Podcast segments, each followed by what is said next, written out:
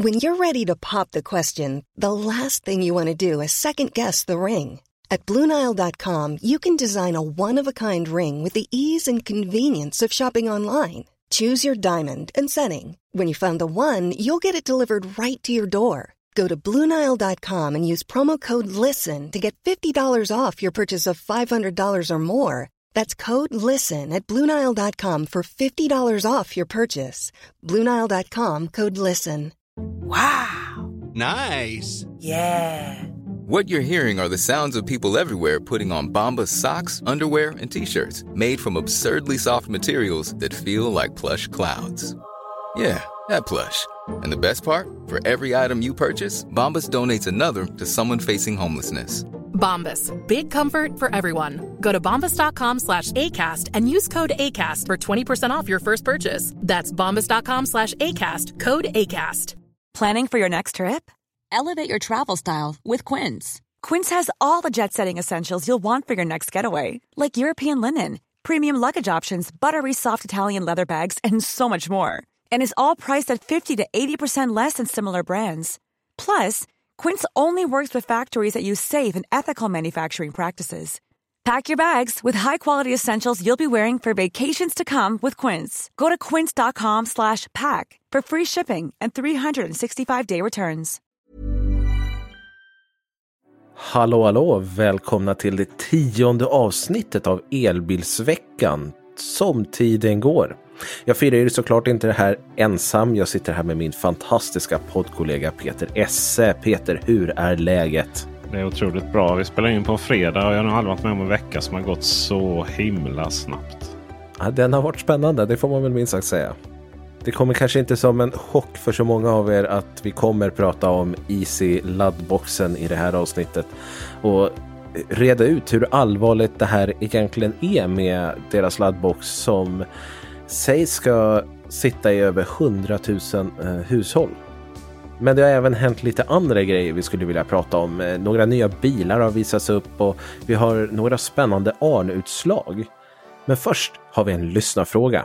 Och det är Daniel som undrar lite över det här med förvärmning. Vi har ju pratat en del om det i tidigare avsnitt och Daniel undrar kort och gott, vad är det vi pratar om egentligen?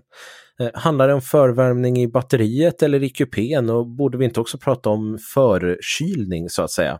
Och det har han ju såklart helt rätt i. Ibland så fastnar man ju lite i sin egen bubbla och vissa saker är kanske självklara för dig och mig Peter, men kanske inte för alla som lyssnar. Men det är alltså förvärmning av högvoltsbatteriet som vi har pratat om här. Ett batteri laddar som snabbast vid en optimal temperatur på omkring 25 grader. Och vintertid så är det ju svårt att nå upp till den temperaturen utan att just förvärma batteriet och därmed så blir det lägre effekt när man laddar. Även kylning av batteriet är ju en grej där batteriet helt enkelt är för varmt för att kunna ta emot en hög effekt. I Sverige har vi ju dock oftast mer kyla eh, än temperaturer över 20-25 grader, så vi tenderar att prata mer om just förvärmning än förkylning så att säga. Men nu ska jag få gissa lite här också om jag har förstått det hela rätt. Och vad är det jag ska gissa på Peter? Ja, nej, men jag har ju dykt ner i Allmänna reklamationsnämndens utslag här. Det tycker jag är ju fantastiskt. För det säger så mycket om eh, hur människor fungerar och tänker. Och även företag naturligtvis. Så jag vill ha med Kristoff här lite på en gissningslek. Och även ni lyssnare. Vi har två utslag fräscha här. Och det första handlar om vems ansvar är det om föraren backar in i någonting för att parkeringssensorn inte varnar. Det hela handlar om en person som heter Marcus. Som har köpt en, och det här är väldigt viktigt, Mercedes EQE Plus premiumbil. Det här är alltså ingen allmogebil utan en premiumbil med allt vad det innebär om förväntningar på att saker och ting ska fungera. Det som dock hände en dag var att han lyckas backa in i grannens mur utan att parkeringssensorerna varnade. Väl hos verkstaden konstateras det att sensorn, en sensor var faktiskt trasig och lagades. När han hämtade ut bilen så blir han dock förvånad för han förväntar sig att verkstaden, i detta fallet Hedin Bil i Helsingborg, också skulle lagat skadan. Han menar liksom att det här är ju ingenting som han kan ta ansvar för. För att han har ju köpt en bil med en funktion som ska så att säga varna. Citat. Bilen ska vara utrustad med de avtalade funktioner och dessa ska fungera felfritt. Om parkeringssensorn varnat så som han med fog kunde förvänta sig hade han fått en varning om att bilen närmar sig muren och slutat backa och därmed inte fått skadan på bilen. Det är befogat att han anpassar sin körstil utifrån bilens avtalade egenskaper. Om bilen har en parkeringssensor enligt avtal så är det inte rimligt att han ska behöva dubbelkolla så att den inte håller på att backa in i någonting. Det är det parkeringssensorerna finns till för. I din bil å sin sida säger att mycket riktigt man har fått in bilen och att man upptäckte då att radarsensor 5 hade en funktionsstörning. Programvaran uppdaterades och problemet försvann. När kunden avhämtade bilen påtalar han att han förväntar sig att skador som uppstått på grund av fel i systemet ersattes av Mercedes-Benz. Och det är ju också Mercedes-Benz. Det är viktigt här för att Mercedes. Alla bilar säljs av Mercedes så att säga. Eh, återförsäljarna är bara utlämnings och ja, showroom. Så det är alltså Mercedes-Benz eh, i Sverige som har sålt bilen. Man tillägger då att det finns upprepade informationsmeddelanden i bilen om att man ska ha uppsikt runt. Och i aktuellt fall har kunden även en backkamera som visar var föraren backar. Kunden borde alltså ha sett en bild av vad som var på väg att hända. De tillägger också att som goodwill så erbjuder kunden företaget att, att man skulle stå för hälften av reparationskostnaderna. Att och i sin tur då använda för att eh, erlägga självrisken vid reparation.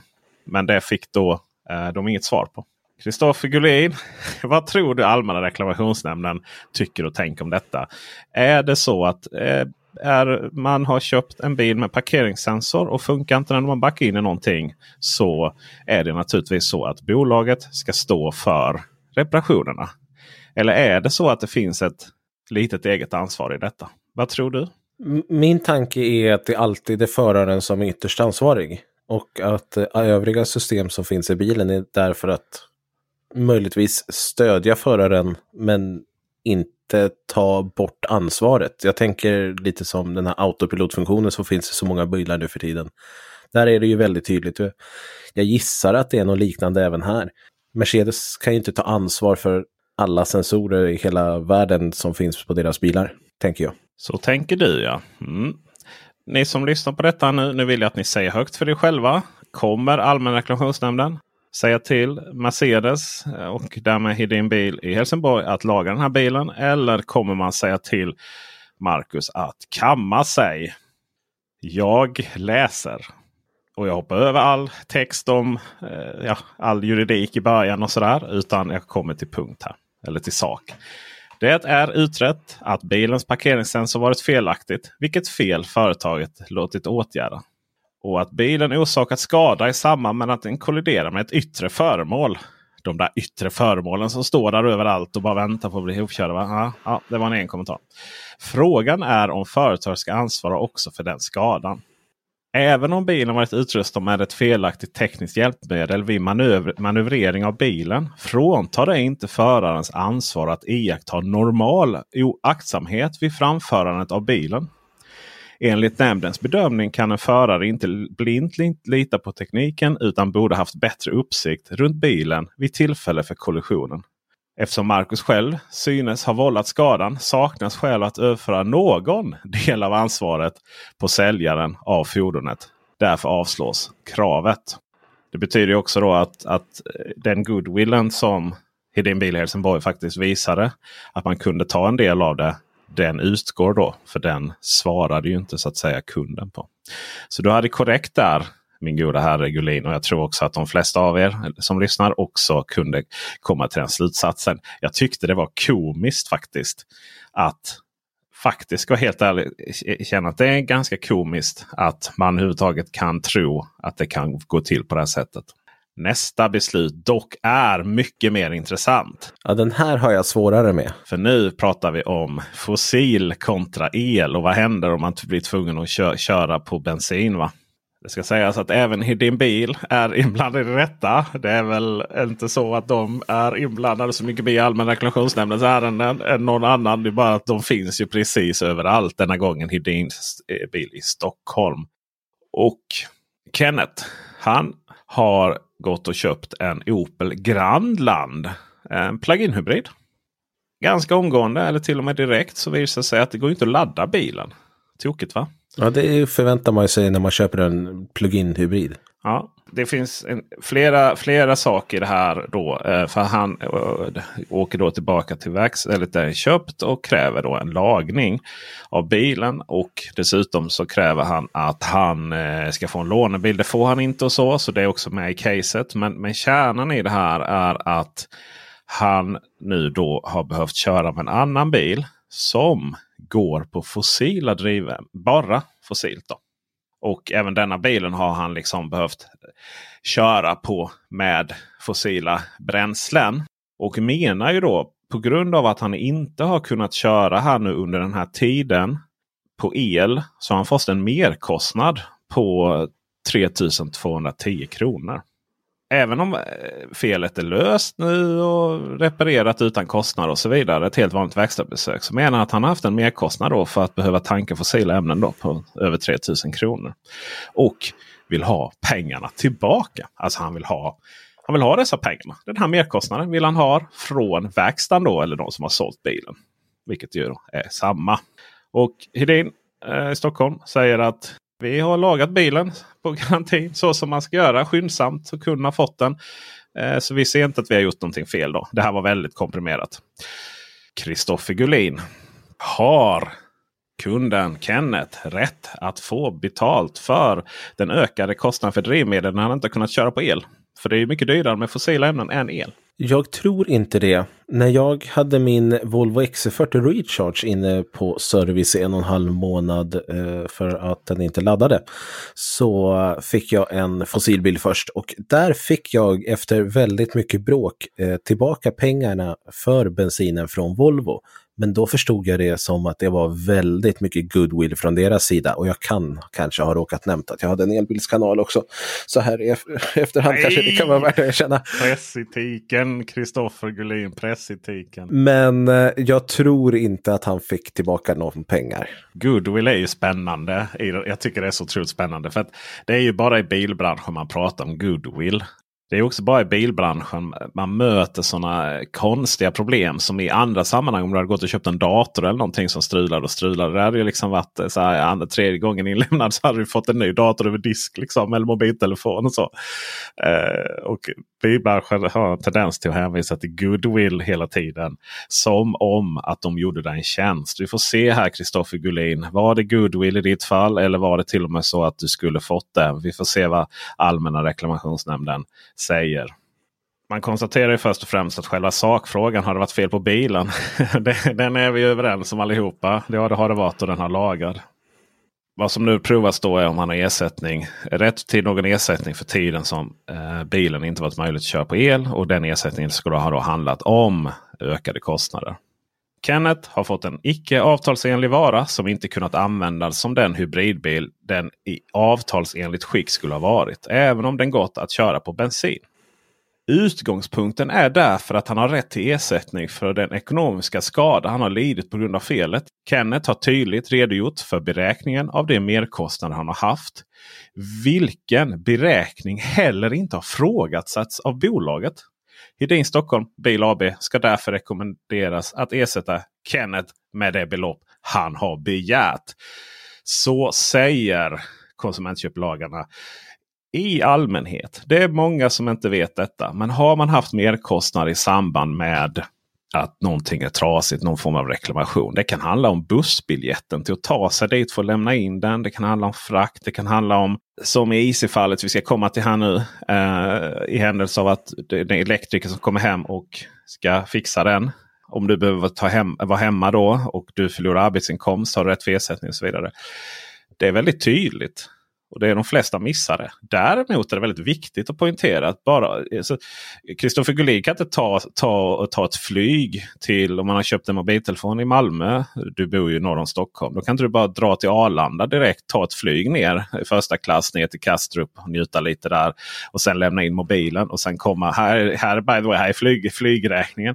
Utan eh, det är ju liksom upp till de som har eh, reklamationsansvaret, alltså de som ska fixa det. De, det är upp till dem att bestämma liksom hur, hur vi ska lösa det här. Och i den processen om det uppstår några merkostnader. De kanske bara säger ah, släng din gamla mobil och skicka en ny. Fallet här så är det ju svårare. Så att mina vänner, mina vänner, stå på er i de här sammanhangen. Har ni haft några merkostnader så har ni rätt att få ersättning för dem. Och med det sagt så är det dags att diskutera just IC. Jag kan också notera att Kristoffer Gullin, du använde ordet chock i samband med att vi skulle prata om Easy Laddbox utan att ens inse hur roligt det var. jag kopplade det nu. Jag bara, ja, ja mm. det är, så trögt tänkte jag uppenbarligen. Så kom då beskedet från Elsäkerhetsverket. Det blev inte bara säljförbud för Easy Home laddboxen och dess eh, systerbox som ju är en annan variant. Man har mjukvara så vitt jag vet bara. Lagren ute hos återförsäljare och distributörer måste tas tillbaka. Dessutom så måste Easy åtgärda alla Easy Home-laddare som är installerade ute hos kund. Det rör sig om 100 000 laddboxar i Sverige och totalt 700 000 vad vi, vad vi har kunnat läsa oss till i alla fall inom EU. Försäljningsförbudet gäller hela EU och EES. Det inkluderar alltså även Norge som är Isis hemmamarknad. Det är där de kommer ifrån. Jag och många fler eh, fokuserar lite för hårt på bristerna i jordfelsbrytaren. Vi såg med våra lekmannatolkningar att det kanske mer handlar om byråkrati än faktiska problem. Att jordfelsbrytaren inte riktigt nådde upp till kraven. Men ja, vad gör det? Det går ju att lösa med en extern jordfelsbrytare. 500 spänn. Och så en timme för en elektriker. Riktigt så enkelt är det ju inte. Faktum är att det är så långt ifrån enkelt man kan komma. Det är så komplicerat så vi var faktiskt tvungna att sätta oss ner med Elsäkerhetsverket för att gå igenom det hela lite mer på djupet. Det är Joel Lee Antman som är då inspektör på Elsäkerhetsverket som vi hade möjlighet att intervjua. Jag vill också poängtera att denna intervjun är gjord över distans och ljudet kommer att skilja en hel del mellan min och Joel Lee Antmans mikrofon. Så spetsa trumhinnorna. För nu blir det detaljerat. Vad är egentligen Elsäkerhetsverkets uppdrag? Elsäkerhetsverkets uppdrag är ju att arbeta för hög elsäkerhet och för att elektriska utrustningar inte ska störa varandra. Vår vision är ju trygg och störningsfri el och där är ju säkra produkter en viktig del. Då. Och då undrar man ju hur testar man produkter rent praktiskt? Hur vet man att de inte uppfyller dessa kraven? Ja, Elsäkerhetsverket anlitar alltid ett oberoende testlabb för sina provningar då, och labbet genomför typprovningar för produkten. Så vi testar inte en fullständig provning och sen om den då har brister så graderas de här bristerna i tre nivåer. Alltifrån påpekanden till anmärkningar och an, allvarliga anmärkningar enligt en eh, tabell då som heter Nordic Failure Code. Och den i sin tur är framtagen i, i samarbete inom Norden för ganska länge sedan. Vad kan hända när, om de här produkterna inte, om de inte uppfyller, ja nu sa du tre grader då, men vad är det värsta som kan hända? Det värsta som kan hända är ju alltid eh, person och sakskada i form av eh, elchock och brand. Och sen hur stor är sannolikheten att den här risken inträffar då? Det är lite det man tar hänsyn till också. Då. Det här med att testa laddboxar, det är ganska så nytt antar jag. När började ni testa dem och, och varför? Ja, vi startade vår granskning i det här projektet i mars förra året.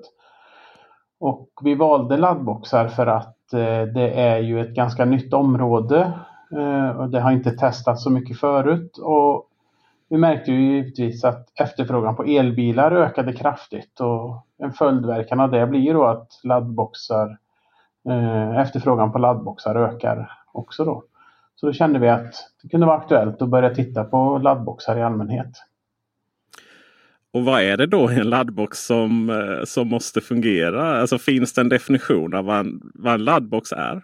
Det finns en laddboxstandard och eh, enligt den så kan man göra en laddbox på många olika sätt. En laddbox måste inte ha en inbyggd jordfelsbrytare eller DC-skydd. Men då måste det framgå tydligt i instruktionsmanualen. och installationsanvisningarna. Har den inte det då, då ska den ju också skyddas av en individuell jordfelsbrytare, en egen jordfelsbrytare av typ B. För att skydda både mot DC-strömmar och jordfel. Men har den inbyggd DC-skydd, då räcker det ju att den skyddas av en egen jordfelsbrytare av typ A. Har den dessutom då en jordfelsbrytare inbyggt, då ska den uppfylla en av fyra olika standarder som nämns i den här laddboxstandarden. Så det finns eh, tydliga krav vad som gäller beroende på hur man utvecklat produkten. Då. Sex boxar testade. En var Easy Home och i och med den så berätta lite för det kommer till en andra Easybox också ju. Just det. Eh, vi fick ju in eh, dokumentation på eh, Easy Home som vi begärde in. Och den här dokumentationen omfattade även Easy Charge. Så därför har då försäljningsförbudet omfattat båda de här två modellerna. Den påstås ha jordfelsbrytare som ska motsvara typ B. Det vill säga att den har både DC-skydd och ja, jordfelsbrytare. Och det menar ni att så inte är fallet. Är i alla fall inte fullgott. Men det, det, är inte det enda som ni har slått ner på va? Dels så deklarerar de i produkten för, de, för två stycken standarder. Då, jordfelsbrytarstandarden och DC-skyddsstandarden. Och kraven i, den, i de standarderna uppfylls inte. Men sen så klarar de ju heller inte eh, överspänningsprovning mellan eh, faser och eh, kretsen för kontrollpilotsignalen. Och de har heller inte klarat eh, provningen för IP-klassningen. De, de klassar ju produkten för IP54 men har alltså inte nått det i sin provning. Men om vi backar då tillbaka till Jofis-brytaren här. För det är ju där det tvistar står mellan eh, ja, mm. er rapport då får man säga och Easy själva. De menar ju att de löser det här genom elektroniska brytare. I jordfelsbrytarstandarden som de deklarerar mot. Där står det till exempel att brytavstånden ska vara en viss storlek. Det står också att alla reläer ska vara mekaniskt sammankopplade. Här har Easy själva då valt att göra en elektronisk sammankoppling och hävdar att det ska vara lika säkert. Gör man ett avsteg från en standard så måste man visa hur man uppnår samma säkerhet med riskanalyser och prover. Och något sånt har vi inte fått. Det är försäljningsstopp. Det är återkallelse av lager och krav på att tillverkaren ska korrigera felen ut hos kund. Men det är inte så långtgående att de måste ta, liksom, montera ner alla laddarna från väggen och ta tillbaka. Vad är det som kan gå fel och när? Det beror väl på två saker. Eh, några av de här bristerna är ju sådana risker eh, som ökar med åldrandet. Det här med IP-klassningen, att den inte uppfyller kraven. Att det finns risk för överslag i, eh, inom eh, interna kretsar. Och att det är separata reläer som slits med, med tiden. Eh, det, det, är sånt som, som gör att risken för fel ökar. Och i övrigt är det ju skyddsutrustningen som riskerar då att inte fungera som avsett. Så det betyder ju att det måste inträffa ett annat fel innan den här bristen kan bli farlig. Och då pratar vi som kabelbrott. Någon får för sig att klippa av kabeln när man laddar bilen. Ja, men tänk att det blir kortslutning i kabeln av någon anledning. Så då ska ju den här skyddsutrustningen bryta. Och med fallerande IP-skydd också så, eh, så skulle det kunna vara eh, kanske inte kraftigt regn men översvämning. då.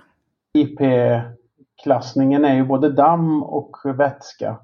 Och om eh, IP-skyddet säger att det ska klara dammklass 5 och så gör den inte det så kan det ändå komma in dammpartiklar som lägger sig på kanske kretskort eller så som gör att eh, Eh, det blir större och större risk för överslag. Då. Vad innebär det i praktiken? Det, det, det som vi säger här egentligen är att produkten har inte genomgått en bedömning av överensstämmelse innan den släpptes på marknaden. Vilket alltid är förenligt med försäljningsförbud. Eh, företaget har ju förelagt att ta fram den här åtgärdsplanen för att åtgärda säkerhetsbristerna på redan levererad utrustning. Eh, och det har de fått 12 månader på sig.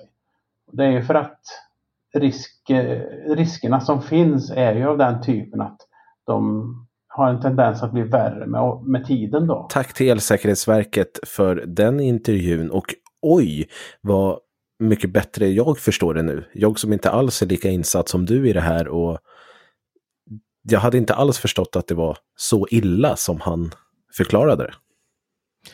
Nej, jag har ju gjort en video där jag fick lite kritik, ganska mycket kritik för att jag överdrev då framförallt eh, rubrik och thumbnail. Eh, och jag ber om ursäkt att, att, eh, att den videon kom ut fel. Eh, men det är ju åt andra hållet. Den är ju alldeles felaktig.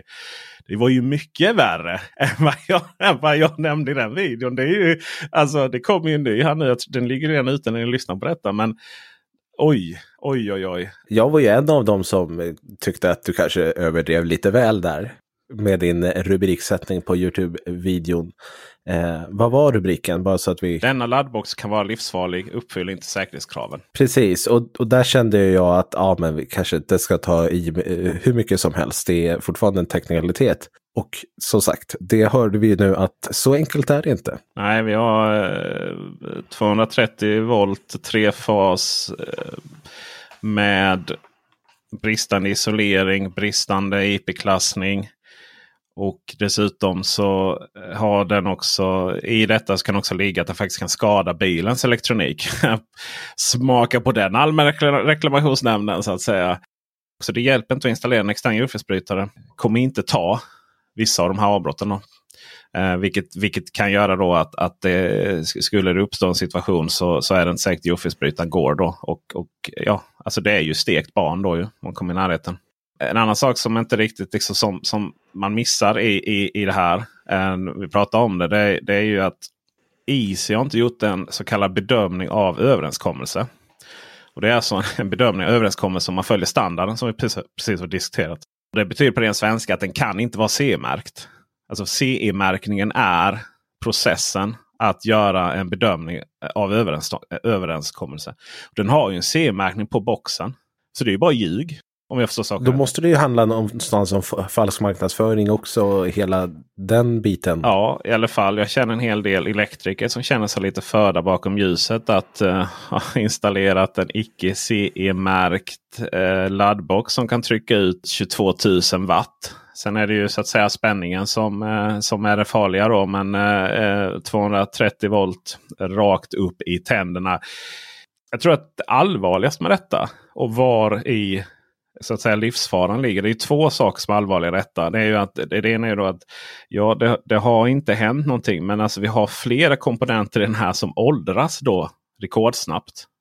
Bara det är ju en liksom fråga om att ett dåligt köp. så att säga. Du har produkter som åldras lite väl snabbt. Men, men helt plötsligt så har komponenterna, ska vi gärna bryts ner eller ska vi klara, klara det? IP, IP-skyddet liksom är ju icke-existerande och, och, och, så, så händer något om ett tag. då. Och sen har vi det här att om, om vi öppnar upp för egna tolkningar av den här typen av standard. Där, där man dessutom inte klarar grundläggande elsäkerhet och IP-klassning. Då. Tänk då vad marknaden skulle svämmas över av otroligt mycket dålig teknik. Från mindre nogräknade länder så att säga. Då skulle vare sig Easy eller några av de andra europeiska tillverkarna ha en chans. Och det är i detta mina vänner den riktiga livsfaran ligger. Jag intervjuade en eh, bekant som är utrikeskorrespondent. Eh, heter det nog inte, men det är ungefär samma sak. På, för DN och Sydsvenskan. Henrik Bandai Jönsson. Och han berättade ju det att varje gång det regnar i Brasilien då, där han är. Så i Rio. Då, då försvinner internet för det första. Och det är alltid någon som dör. Alltså som får ström i sig. För att tekniken är... Oh. Alltså, man har inte de här. Och jag minns, jag minns ju också så här när jag växte upp då på att det ofta, alltså, min, det kan inte vara så ofta men det känns som det. Man pratade om liksom så här, det var med på plus och sånt. Att folk bara dog på gräsmattan. Vuxna, barn. Eh, på grund av att det saknades jordfelsbrytare. För blev det då någon form av kabelbrott och gräsmattan var blöt. Ja, då händer det otrevligheter. Så det här är liksom ingen... Det här är liksom ingen jag inser allt mer och mer att det här handlar inte om en liksom tolkningsfråga. Det handlar ju verkligen om den livsfaran som faktiskt tog upp från början. Easy själva har fått frågan om de kan vara med här i podden och svara på de frågor vi har runt detta. Eh, både en och två gånger har de fått förfrågan. Och eh, vi har då inte fått något, någon respons på det. Mer än att press eller PR-bolaget då har sagt att vi ska kolla. Det är ju tråkigt naturligtvis förut handlade det för mig när jag ställde frågan att ha kanske två, mot, alltså, två parter i det här. Även om naturligtvis myndigheten, myndighets-Sverige äger ju frågan. Då. Men för mig nu handlar det ju mer om att ställa till svars. Hur i himmelriket tänkte ni här? Utöver detta så har det inte gått så bra för Easy under föregående år. Man beräknade sälja närmare en miljon laddboxar, men det slutar på runt 350 000 stycken och det är ju en avsevärd skillnad. Så i fredags morse så fick de 350 anställda reda på att man påbörjar en permitteringsprocess där flertalet av de anställda i Norge kommer att bli arbetsbefriade. Man pratar med investerare om att samla in mera pengar, men det handlar om miljardbelopp som måste in med tanke på de händelser som nu har skett den här veckan så kan det nog bli tufft för dem. Jag funderar lite på hur det fungerar. Så att säga att man har kvar dem vetandes då att vad som kan hända eh, allt eftersom de blir äldre. Eh, jag har försökt luska ut lite för det är ju molntjänster och app och sånt kommer ju inte fungera om bolaget faktiskt går i konkurs. då. Men jag antar att de kommer gå att fortsätta använda lokalt. Eh, min gissning är ju det. Mm. En laddbox är ju i slutändan bara ett uttag.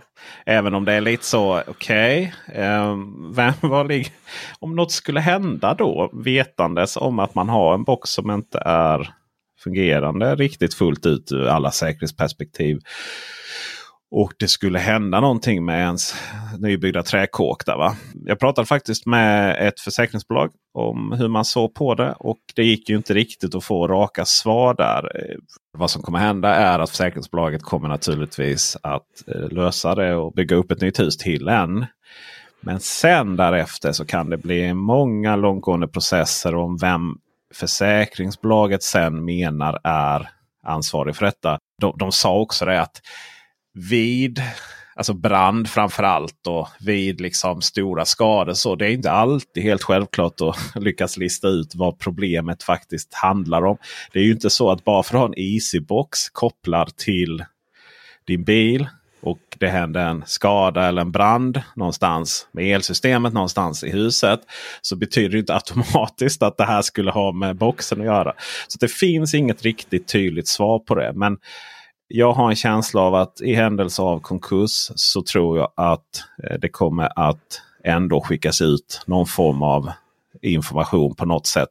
Särskilt ifrån till exempel Tibber och så som ju alltså de återförsäljarna som har sålt boxen till slutkund. Och eh, skulle det vara så att den ändå fortsätter användas så, så har vi ju ytterligare en dimension där som säger att Eh, de här boxarna är ju integrerade väldigt mycket i Tibers erbjudande och sådana saker. Ju. Det här att de har prisgaranti om du använder den. Och det, ja, det är en jädra röra. Och, och, jag känner att nej, nu får vi gå vidare till något roligare. Nu får vi gå vidare till nya bilar. Bilar är himla kul att prata om tycker jag. Mom deserves the best and there's no better place to shop for Mother's Day than Whole Foods Market. They're your destination for unbeatable savings. From premium gifts to show-stopping flowers and irresistible desserts. Start by saving 33% with Prime on all body care and candles. Then get a 15-stem bunch of tulips for just $9.99 each with Prime. Round out Mom's menu with festive rosé, irresistible berry chantilly cake, and more special treats. Come celebrate Mother's Day at Whole Foods Market. When you're ready to pop the question, the last thing you want to do is second guess the ring. At Bluenile.com, you can design a one-of-a-kind ring with the ease and convenience of shopping online. Choose your diamond and setting. When you find the one, you'll get it delivered right to your door. Go to Bluenile.com and use promo code LISTEN to get $50 off your purchase of $500 or more. That's code LISTEN at Bluenile.com for $50 off your purchase. Bluenile.com code LISTEN.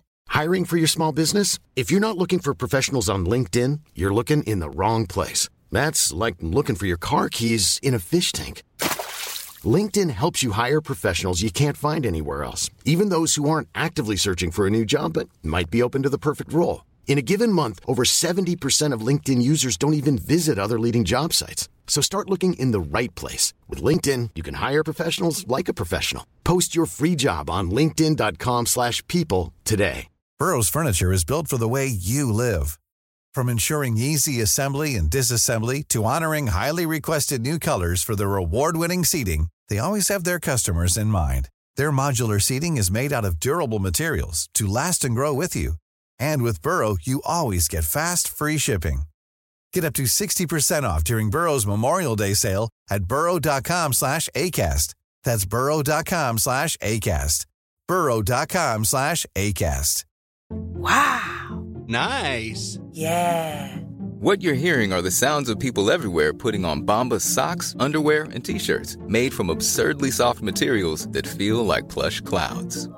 Yeah, that plush. And the best part? For every item you purchase, Bombas donates another to someone facing homelessness. Bombas. Big comfort for everyone. Go to bombas.com slash ACAST and use code ACAST for 20% off your first purchase. That's bombas.com slash ACAST. Code ACAST. Och eh, vi har ett par snabbisar här får man kanske säga. Vi har bland annat nya Kia EV9 som man har visat upp på bild. Har du hunnit sett några bilder på den Peter? Du menar väggen? Precis, det är den jag menar. Det luftmotståndet kan inte vara... Det, Nej, den ska bli spännande att se. Det är i alla fall en nya EV9, en sjusits eh, SUV. Så jag läste någon rubrik att det skulle vara budget EX90 här i Sverige. Eh, den ser ut som en stor rektangel i princip. Den är väldigt karaktäristisk och den följer väl kanske inte EV6-designen tycker jag som är lite mer kurvig utan mer Kia Sportage-designen där. Där kan man se att det är mer likt. Min gissning är att den kommer sälja betydligt bättre i USA än i Sverige. Men jag tror också att den kommer sälja bättre än Volvos EX90 i Sverige. Just eftersom den kommer nog ha ett lägre pris. Eh, Men jag, ty jag tycker att den känns så... Du tror inte det? Nej. Jag, menar du att vi kommer ha en Kia för över en miljon? Nej, alltså att den kommer att sälja bättre än eh, EX90, det tror jag inte. Ja, jag, jag, jag är tveksam. Jag tänker ju att 7-sitsig storsuv har ett prissegment och det ligger där runt miljonen. Elbil då. Medans eh, om du behöver eh, 7-sitsig eh, lite mer normala priser då har du ju Volkswagen ID Buzz. Alltså, den är väl inte sjusitsig? Men den är ju på G. Ja, En men längre 7-sitsig version. kommer soon, TM. Ja. Eh, och, eh, men framförallt så har vi ju fortfarande då eh, Volkswagen Multivagen. Som ju är en, en väldigt sund bil i sammanhanget. Som nu finns som plug-in hybrid. Då. Eh, och Så är det. Därför så får den nämnas. Så att jag, jag menar om du verkligen behöver de här eh, sju sätena. Så, så finns det ju alternativ. Både dyrare då och det är därför jag tror att folk kommer satsa mer på E- EX90. Och, Ah, Alltså det fin- finns ju pengar. Va? Vi, har ju, vi har ju ett gäng Mercedes-bilar också. då Sjusitsiga gäng. Två i alla fall. Och sen så har vi ju... Vi pratade ju Byd förra veckan. De har ju sin Tang EV där som är en sjusitsig. Mm. Den kommer ju åka på råsop nu. För jag tror att Kia kommer lägga sig runt 800 000 kronor Ja, strecket. där, alltså, där tror jag absolut. För att Kia Ja. är ju, eh, Kia är ju en, en, en, eh, märke som hade vi inte haft tjänstebilsförsäljningen i Sverige så hade ju Kia varit, eh, i alla fall tidigare så räknar man att Kia var ju den mest sålda privata bilen. Det var det mycket Kia Niro då. Men det är ett varumärke vi känner igen. Ja, ja, den låg ju topp tre i februari så att Mm, det gjorde den den. är ju en populär bil.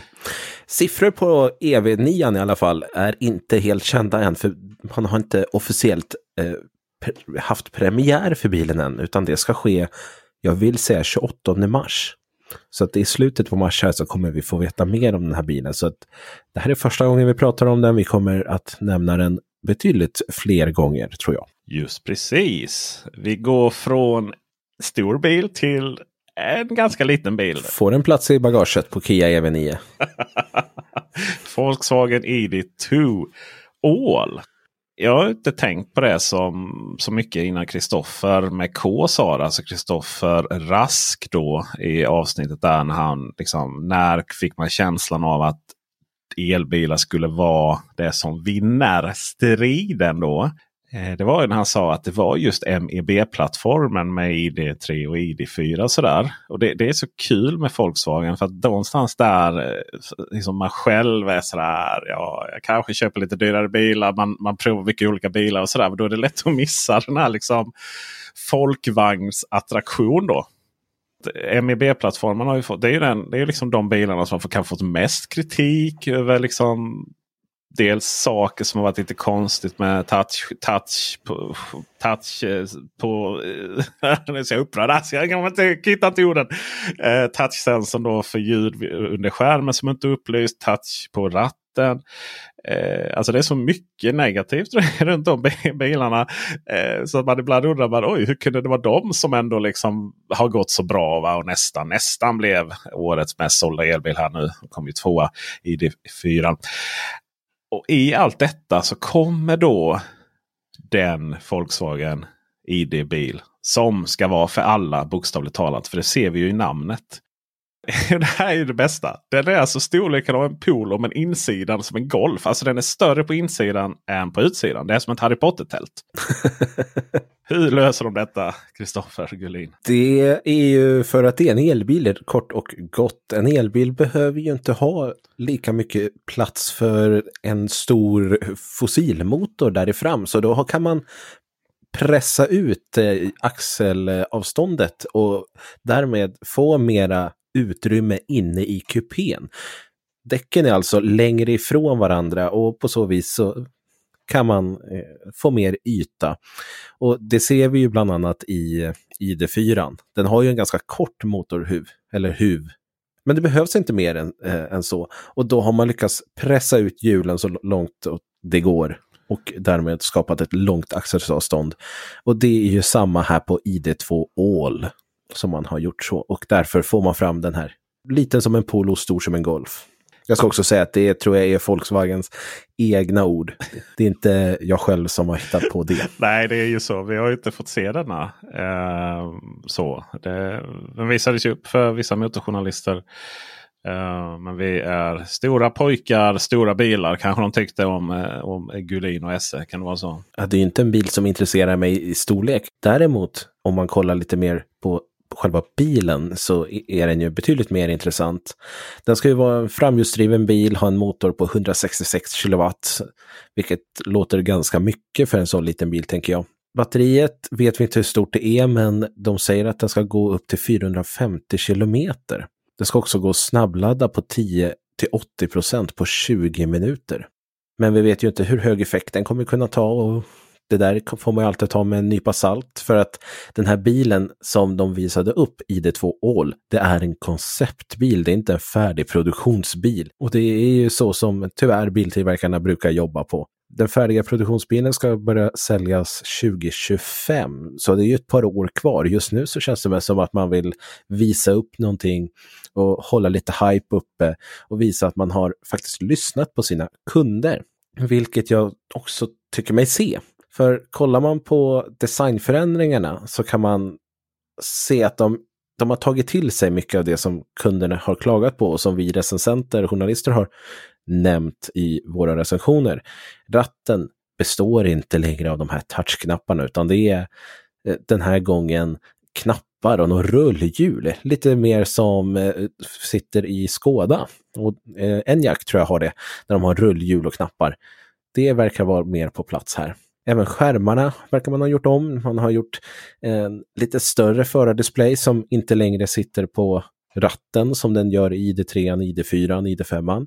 Man kan även justera temperatur och rumvärme och det eh, via knappar istället för att behöva hålla på med touchskärmen, vilket är mer än välkommet för min del. Hela designen känns också annorlunda, eller är annorlunda. Och det känns som att man har gått ifrån det här, ska jag säga, rymdkonceptet den känns inte lika futuristisk längre utan den känns som att de har mer tagit ett steg tillbaka och lite mer vanlig bil den här gången. Vilket jag är bara positiv till. Jag tycker inte att vi behöver så utsvängande rymddesign alla gånger. Det ska ju sägas att eh, Volkswagens designchef då för elbilarna fick ju gå i januari. Man var väl inte så himla nöjd med det även internt då. Nej, det finns kanske risk för det. Och eh, det var ju faktiskt eh, Bentleys eh, Andreas Bint eh, osäkert uttalas. Som, som, blev, eh, ja, som blev Head of Design då för Volkswagen. Min gissning är att den här var designad och klar Den var ju naturligtvis innan januari. Designad, designad och klar innan januari. Ska sägas att för detta eh, design, eh, ansvarig liksom för design var Josef Kaban det som jag blev lite förvånad över och som jag bara så kände oj nu gick luften ur mig här. För att jag hade ju liksom, jag hade ju, även om inte jag var på plats då så hade jag planerat en video och eh, tänkte gud vad bra för nu har jag massa foton här på eh, vad jag trodde skulle vara så att säga. Jag trodde att vi skulle få se en färdig ID2 baserat på ID Life då. Som ju, som ju också är liksom en mer Volkswagen design. Men det är mer liksom så old school Golf då ju. Mer boxig och så. Och det, det, vi får se här var ju verkligen oj det här, det här hade ju kunnat vara en liksom elektrifierad eh, pool. liksom redan från början. så Det var ju jättelik en Volkswagen, gammal Volkswagen. Så här. Varken mer eller mindre. Men man har ju också döpt den här till 2 All och det handlar ju om att Eh, det här ska vara en bil för alla. Den ska kosta eh, från 25 000 euro säger man. Och min gissning är att i Sverige så skulle den här i alla fall landa på 350 000 kronor utan problem. Efter import, moms och extrautrustningen som vi vill ska vara standard i Sverige och som vi inte eh, vill köpa en bil utan. Oftast rumvärme och rattvärme och sådana saker. Men hur mycket av det här som kommer bli realitet på produktionsbilen, det återstår att se. Det är som sagt ett par år bort. Men jag skulle vilja avsluta med att prata eh, lite om Tesla och deras nya Superchargers som är en positiv nyhet för alla oss som inte åker Tesla. Det är ju nämligen känt att eh, de kablarna som finns på Superchargers idag är väldigt korta och skapar problem för oss eh, som åker till exempel en Audi E-tron eller en Mustang Mach-E där vi har laddporten framför förardörren. Kabeln räcker ju inte riktigt dit och det är ju på fel sida om man får parkera fel och så blir folk irriterade och så blir det bara kaos av alltihopa. Kanske något överdrivet men det är så som det ibland målas upp i Facebookgrupper. Men nu har Tesla alltså kommit med sin version 4 av Tesla Superchargers. Och det här är en helt ny design. Laddstolparna är numera omkring två meter höga och har en laddkabel hängandes längs sidan där som verkar betydligt mycket längre och gör det lättare för oss som inte åker Tesla. Då. Det är i Hardensvilk i Nederländerna. Jag ber tusen gånger om ursäkt för det där uttalet.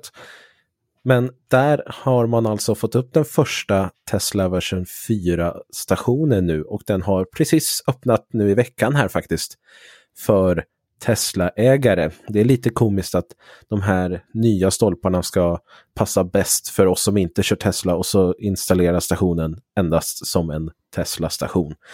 Eh, det kanske man brukar göra i början, jag vet inte för att testa och se. Men vi får väl hoppas att det dyker upp fler sådana här Tesla version 4 supercharger-stationer omkring runt i Europa och framförallt i Sverige också, som är öppna för oss övriga.